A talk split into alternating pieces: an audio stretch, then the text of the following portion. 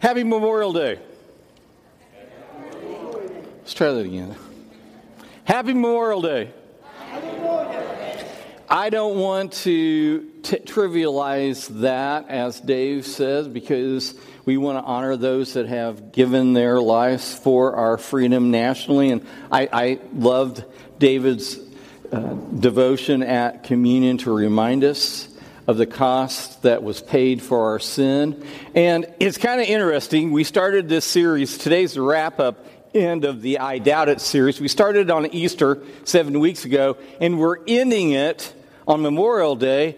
And I really didn't correlate this, but today I'm going to speak about suffering in relationship. And I think that kind of fits into the Memorial Day. And if you're joining us online, this is your first time with us, we're just wrapping this up. We're glad you're here. If you're drinking your coffee or your cocoa and you got your slippers on, your dog in your lap, and you're in your lazy boy, I'm picturing you right now. But it's just not as good as being here.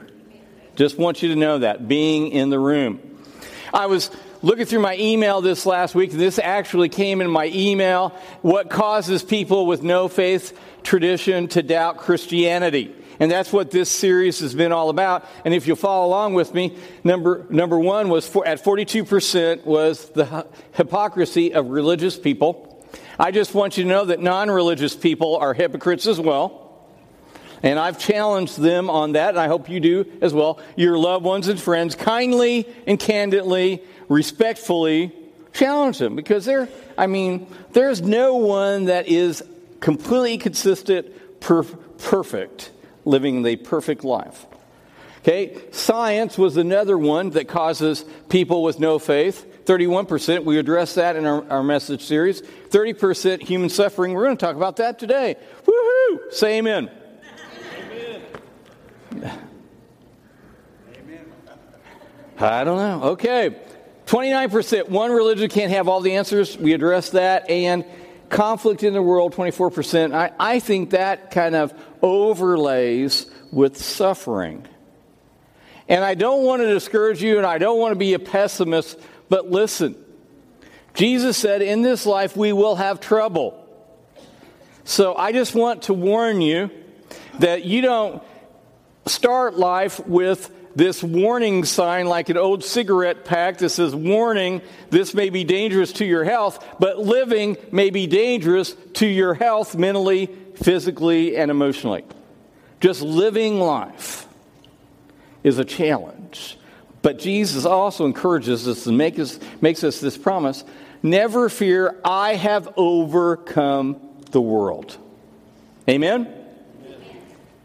Okay, so some of you may have asked, I have asked this, why would a loving God allow bad things to happen? Why would a loving God allow that? And we see this in our world all the time. I see it among Christians in our church. I see this with people that aren't Christians. I just see it in the world. And I'm reminded, and I want to remind you, that we serve a Savior that died on a cross. And he said, and about the ninth hour, Jesus cried out with a loud voice, saying, Eli, Eli, lema sabachthani, and that is, my God, why have you forsaken me? In his suffering, in his pain, Jesus felt alone, far from God. Perhaps the first time in his life that God moved away from him, and he felt that emptiness and that loneliness. And this term cried, and maybe you have been there, with the loss of a loved one, with a loss in your life, maybe you cried out too. But this term cried means screamed. And when you put that in the context of a crucifixion, I can understand that. That pain was so great that he literally screamed.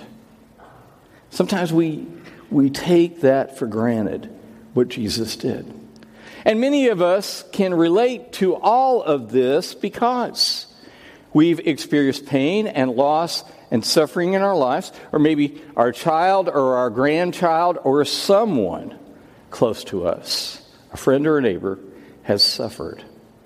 And we feel the pain, or ourselves. It deeply hurts when you are rejected, but it's even worse when you feel abandoned by God. And we've been there. There's nothing like feeling all alone and wondering where your Heavenly Father is. And whenever people have feelings like this, here's what can transpire. We can end up rejecting God. Haven't you seen that? Life is hard, but God is good. Life gets difficult, and I've seen people chuck their faith, but I also have seen them come back around. And I want to encourage you that we don't guarantee a trouble-free life. We don't say, name it and claim it, and if you follow Jesus, you're going to be rich and prosper. We're going to say that. We are going to say that we are never alone. And let me give you three right responses today when you feel abandoned by God. Maybe you're there now. Maybe you've been there and suffered through it. And maybe someday, God forbid, you will be there. But number one, today, remind yourself God loves you and is with you. I like the song that we sang for communion today, that we are never, ever alone. The Hebrew writer writes it this way, keep your life free from the love of money and be content with what you have, for he has said, I will never leave you nor forsake you. That's a promise of God. Now, if you're a believer in Christ, I want to encourage you, the Holy Spirit of God resides in you. And I was just reading John 17 where Jesus talks about the Spirit of God, the Comforter, is there to guide you, to teach you in areas of righteousness and sin and judgment to come. There is a God living inside of you, that Holy Spirit. And then the second part of the Great Commission in Matthew chapter 28, Jesus says, teach them to observe all that I've commanded you. So everything Jesus commanded, we are to still observe. And behold, here's what he says, I am with you always to the end of the age. What's funny about this passage, I always smile, it's because, and then he left. Jesus physically left. But he didn't really leave, because when he left, he sent the Holy Spirit of God. So he's still present. And he said that after he left and the Spirit of God resides in his people, even greater things than what he did on earth would be done. And it's still happening today. The Hebrew writer writes this about Jesus. He says, for we do not have a high priest who is unable to sympathize with our weaknesses, but one who is in every respect has been tempted as we are, yet without sin. He can sympathize with us. And then he goes on to encourage, let us then with confidence draw near to the throne of grace that we may receive mercy and find grace to help in the time of need. We need to pursue that mercy and grace in those trials. And at the same time, we don't just grin and bear it. We just don't ignore it. We need to take our hard questions to God. We need to feel comfortable enough in our relationship with God through Jesus Christ to pour out our hearts, because God already knows. He cares. He loves you. He is near to you, even though you don't feel it. And you've got to remember this, that the season is a part of your story. It's not your entire story. Maybe you're too young or too old, and maybe you've not, too old. Maybe you've not experienced a season like that or a dark night of the soul. But if you have, you've got to realize that this is not the whole thing. This is not our whole life. Paul writes it this way, for now we see in a mirror dimly, but then face to face. Now I know in part, then I shall know fully, even as I have been fully known. When it's all said and done, and we're with God, and we're with Jesus in heaven, we're going to get it. And maybe looking back, retrospectively, sometime in this life, we will get why things happened the way they did and what occurred. And we might be able to see that, but we may not. But I know that we can't see the whole entire story that God is writing with our lives. Someday we will. We will understand. Because all you see right now is the chapter that you're living in. But we've got to remember, and I want to encourage you, that it's only a chapter of your life. I want to encourage you with that. But listen, if it's a difficult chapter, if it's an ugly chapter, if it's a terrible chapter, don't let a chapter of your life define the rest of your life. Have you known people that every time you talk to them, they're very bitter, they're very negative, and all you hear about is this one incident that occurred? It might be related to a church. I've heard the same story about 100 times. Other times it's a life event that they're not over. I've known preachers that when I've heard them preach, they use the same story in every sermon because they're still dealing with it and they've not reconciled that with the relationship with God. I find that very sad because God gives us the tools to work through things, knowing and trusting and having faith in Him. Second, turn why God into what God. In this season, in this chapter, in this moment, what, God, do you want me to do? How do you want me to live? What do you want me to learn? How do you want me to grow?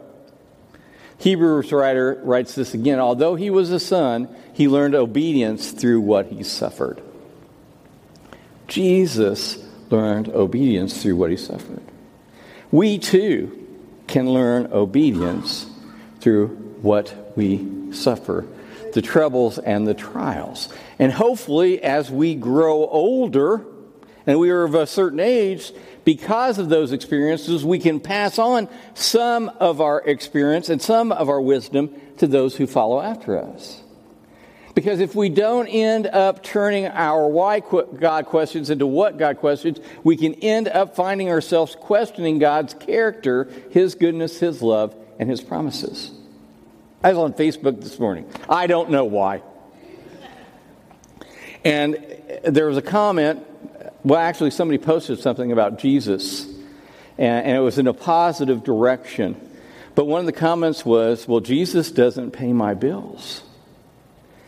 And I thought, okay, that was pretty negative. It was pretty pessimistic. And it questioned the character of God right in that moment. Very, very interesting to me. Paul writes again in 2 Corinthians 12:7, he says this, so to keep me from becoming conceited, think about that. For him to not become prideful, because of the surpassing greatness of the revelation, a thorn was given me in the flesh, a messenger of Satan to harass me, to keep me from being conceited. That term conceited is in there twice for a purpose. Now, Paul was, I mean, he's got to be my favorite apostle. If it weren't for Paul, there was a lot that was left out that I love the Gospels. I just want you to know that. But without Paul, there's a lot that would have been left out. When God called Paul, He called him to a ministry. And you can look in the book of Acts. He said, God says to him, Jesus says to them, I have called you to show you how much you have to suffer. Now, I've never prayed for that calling. I would not encourage you. In fact, I had a friend who's a pastor say, you know, Chris, I'm going to pray that God allows me to have trials and to suffer. I just smiled at him. You know why? I said to him, you know, I'm not going to pray that prayer.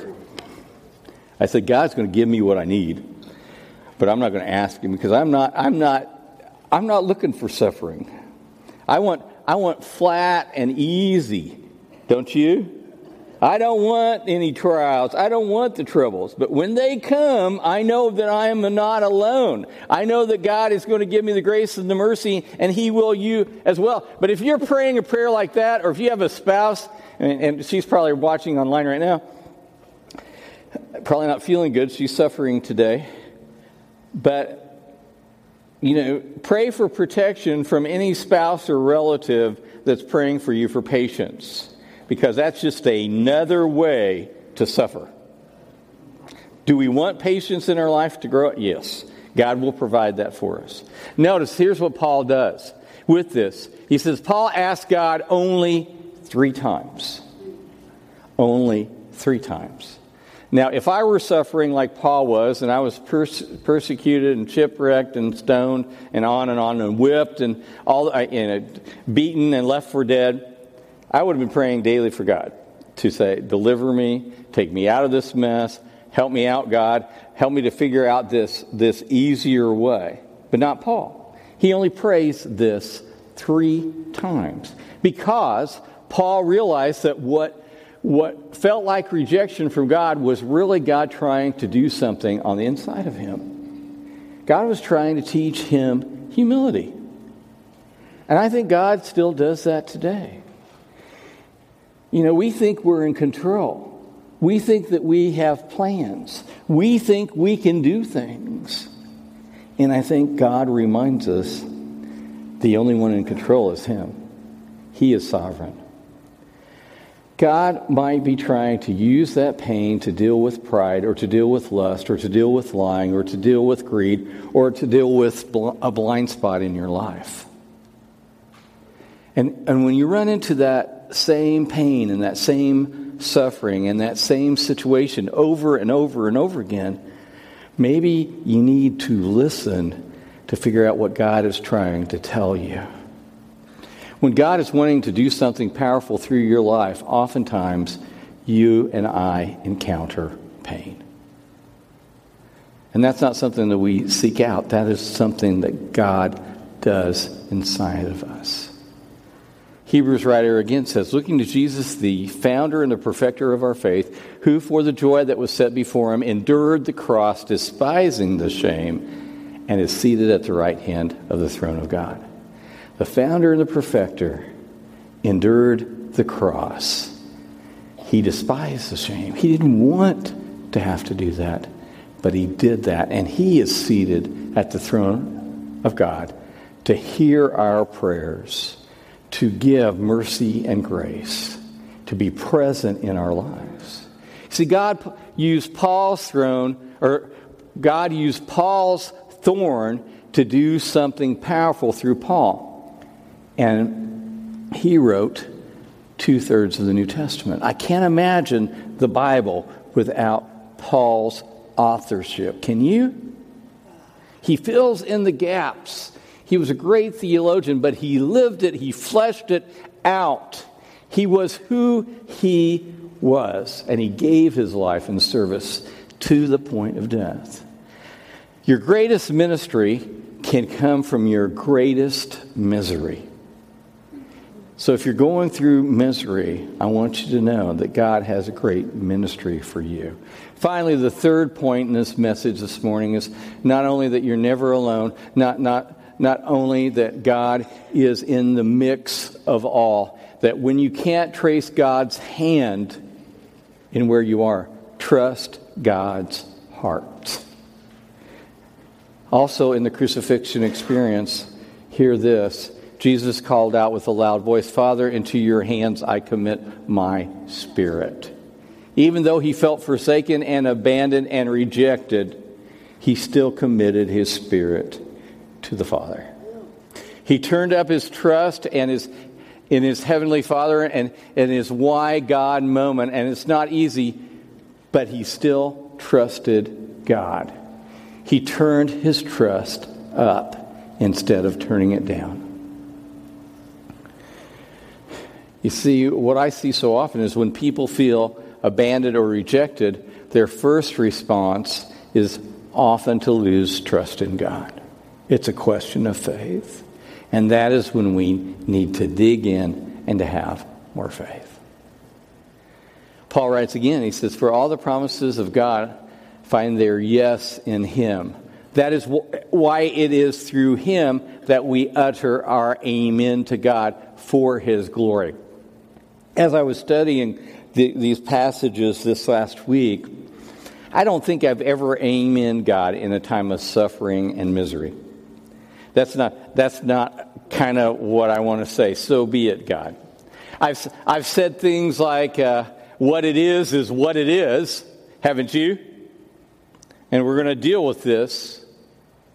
But to say amen to God in faith, realizing that he is in control and he has a plan and he has a purpose for our suffering, and to say amen to that is what Paul is saying there. And it's not easy always to say amen. Like I said, I don't think I've ever said it before. But when you're going through the trials and struggles, to know that he is there, he is with you, and it's an opportunity to grow in faith and mature in Christ and to let him have his perfect work in your life. And I've read this passage before, but I want this to sink in. He said, I will never leave you nor forsake you, in 2 Corinthians 1:20. He is present with you, and that is enough. That is enough, isn't it? To know he's with us, to know that he is working all things together for good for those who are called according to his purpose. I hope you've had situations in your life where you look back in retrospect and you think about what happened, and then on the other side of the equation you can see, and it makes sense, what God was doing in that moment. It may have been your darkest, deepest, loneliest moment, but you know what he has done since then. Paul writes again to the church in Ephesus. He says this, now to him who is able to do far abundantly more than all that we ask or think, according to the power at work within us. Are you cooperating with the power that is within you, that Holy Spirit of God, his direction, his insight, his wisdom? Do you hear that still, small voice speaking to you? You should hear him daily. Maybe you call it your conscience. Maybe you have a feeling. Maybe you have a thought. Or you were just thinking about that. It's the Spirit of God directing you. Cooperate with that. You can test it against the Word of God, but he lives here inside of you. Paul writes this to the church at Philippi. He says, and my God will supply every need of yours according to his riches in the glory of Christ Jesus. He's going to supply what we need. The Lamentation writer writes it this way. He says, the steadfast love of the Lord never ceases. His mercies never come to an end. They are new every morning. And then he says, great is your faithfulness. The outstanding, most significant thing I think about Christianity as a religion is this, that we don't try to do away with suffering. We don't look at redemption or saving from suffering, but instead we look at the supernatural purpose of suffering, that God is working through it and in it for our good. Unlike any other religion in the world, God is working in you. Do you believe it or do you doubt it? Will you please stand as I pray? Eternal God, Father, we come to you. And Father, we don't like suffering and pain. We don't ask for it, don't want it, don't like it. But we get it. We live in a sinful, fallen world.